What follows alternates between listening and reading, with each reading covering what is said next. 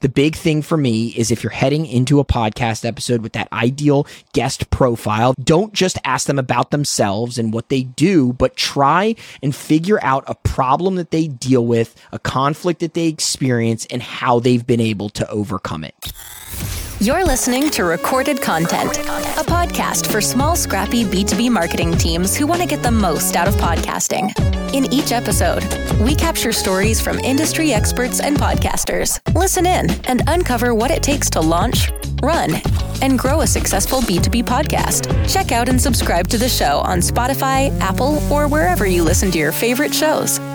Let's jump in. Hey, this is Justin Brown. I'm the co founder of Motion and your host for this episode of Recorded Content. Recorded Content is brought to you by Motion, a done for you podcast agency for small, scrappy B2B tech marketers. My least favorite way a podcast can start is to ask the question, so tell the audience about yourself or something along those lines. It's because I hear all the time how B2B podcasts are boring, but I disagree with that premise. The reason that B2B podcasts can be boring isn't because they don't have some kitschy little thing at the beginning. It's because they aren't designed to actually help the audience. Instead of revolving around some sort of problem or solution, they revolve around telling about the guest's background and what they're up to, what company they work for, so on and so forth. The issue with that is that when you're just focused on a guest telling about themselves, sure, they might be in your space, which is great, and they might relate to your audience, which is also great. But the problem is that you're really hoping that the guest is going to provide the interesting aspects of the show. And I personally don't ever want to have to rely on my guest to be the one that makes the show interesting. If I'm focused on that, I'm going to be worried heading in about the show actually being interesting because I'm not going to know if they're going to actually relate to my audience and tell stories that matter. So without burying the lead any further on this podcast episode today, what I want to talk about is the ways to make your show interesting for a guest based interview, but being able to take that power back for yourself. And for me, the way that I personally do it is that I try to start my episodes with conflict or a problem. So what I want to do today is I want to go through some examples of how I do that. So let's start with this show. This show is a B2B tech marketing podcast that helps small marketing teams of one to five figure out how to execute on a podcast. And my typical interview is going to be of a B2B podcaster. That's my most typical interview. And that is also my most typical audience. And I've interviewed a lot of B2B podcasters, but what I don't do anymore is just say, okay, B2B podcaster, tell me about what it's like to be a B2B podcaster. You know, what do you experience?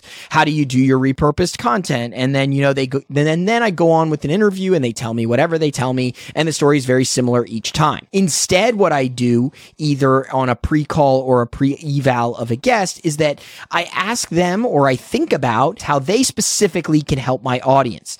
This is going to help me come up with my problem. An example is I was working with a CMO who's like a two person marketing team. And I thought that I was going to tackle the topic of how to seem bigger than you are or have a great content strategy through your podcast with a small team. And she told me, no, the problem that her podcast has really solved for her is getting a pulse on her industry by having a weekly show. She was able to understand really in depth her ideal customer profile better than she ever was before. So the problem that I was able to outline was marketers understanding their ideal customer profile and how this person solved that problem and executed and succeeded by having their B2B podcast. So here are some other examples of problems that I've tackled on our show by talking to B2B podcasters about more than just them having a podcast the problem of executives having to be the host of the show and the difficulty of tracking down their calendars along with guest calendars and how marketers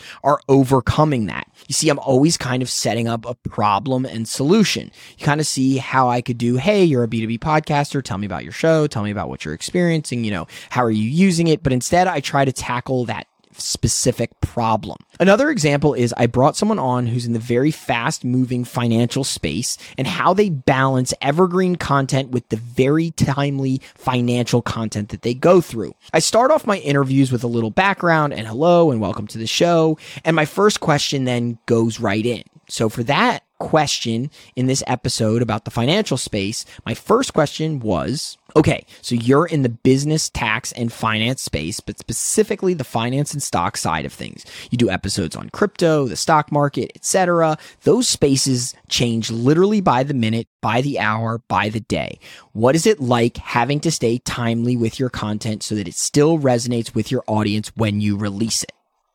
And I ask this type of question for two reasons. One is I know that it will actually help my audience. And two is that it makes it interesting. And this goes back to the whole issue of is B2B podcast content interesting, entertaining, what have you. Look, I'm not going to entertain you usually by making you laugh. I mean, I guess I'm kind of a funny guy in my personal life to an extent, but my podcast isn't going to make you laugh. It's not going to make you cry. But where it's going to be interesting is that I tackle problems and conflicts that other B2B podcasters are experiencing. And then I give solutions on what they're doing about it. Once we spend some time going through this main core conflict, I may then broaden out my questions and start to ask those things like, how do you, how did you get into B2B podcasting? What ch- tangible results have you experienced? What KPIs do you track? You know, downloads matter. What are you doing for repurposed content? There's so many questions that I could ask for more generic questions that could go to any B2B podcaster. But if I ask that in every interview at the very beginning,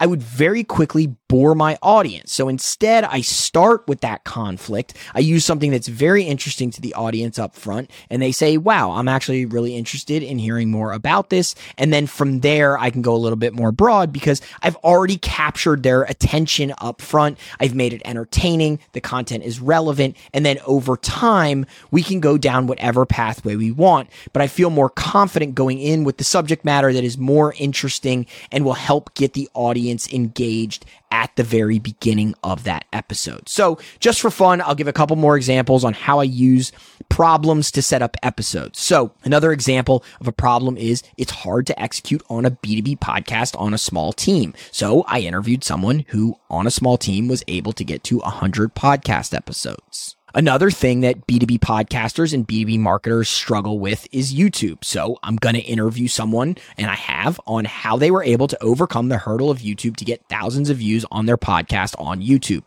I'm always looking at problems, the YouTube problem, the small team problem. Here's another one. How a marketer was able to run three podcasts at a tech company.